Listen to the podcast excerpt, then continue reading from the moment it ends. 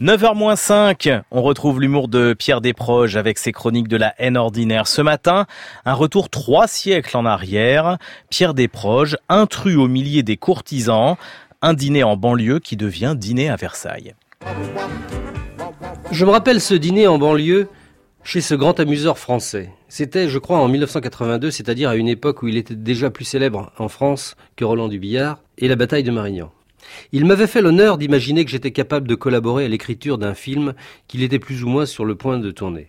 À cet effet, et aussi je pense par pure amitié, il m'avait convié à souper chez lui en toute intimité, c'est-à-dire en compagnie des 80 parasites nocturnes, abonnés quotidiens à sa soupe populaire. Certains hauts personnages traînent... On a entendu le monsieur tousser ou pas? Vous pouvez péter sous la table, mais pas tousser au-dessus. Soyons divins. Certains hauts personnages traînent ainsi dans leur sillage, par altruisme ou pour se rassurer, des conglomérats gluants d'un décrochable sensu. J'en ai vu de ces phagocytaires, j'en ai vu sautiller humblement derrière un écrivain célèbre, j'en ai vu des cultivés à diplôme s'aplatir voluptueusement pour mieux flagorner une chanteuse graséante plus vulgaire qu'une virgule sur le mur gris des toilettes hommes de la gare du Nord. J'en ai vu s'accrocher au fauteuil d'infirme d'une vieille star lyophilisée. J'en ai vu ramper sous des pétasses cinégéniques au lolo centripète. J'en ai vu dans le showbiz ramper de si peu dignes et de si peu respectables qu'ils laissaient dans leur sillage des rires de complaisance aussi visqueux que les mucosités brillantes qu'on impute aux limaces. Ce soir-là, chez mon hôte, c'en était plein de la moquette au baignoire, et jusque sous l'évier où les plus serviles léchaient les serpillères pour avoir l'air utile. Bref, si cet homme avait été de la merde, ils en eussent été les mouches. Quand je suis entré dans le séjour, le maître de séant m'entourant les épaules d'un bras affectueux, ils m'ont regardé drôlement. Sous les saluts vibrants de jovialité fraternelle, où les gens de ce milieu cachent mal leurs indissolubles haines réciproques, je devinais des regards noirs d'inquiétude. Qu'est-ce que c'est? Qu'est-ce qu'il a? Qui c'est celui-là? On l'a jamais vu là.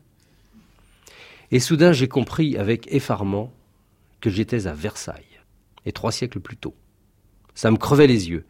Ces soupinques aux cheveux verts, ces faux loulous qui sentaient les herbes rares et le vin des rochers chauds, ces intellos d'agences de pub, ces dessinateurs en vogue à l'insolence calculée, ces starlettes argotiques du rock à gogo, ces gens fléchis, courbés, pentus, c'était la cour.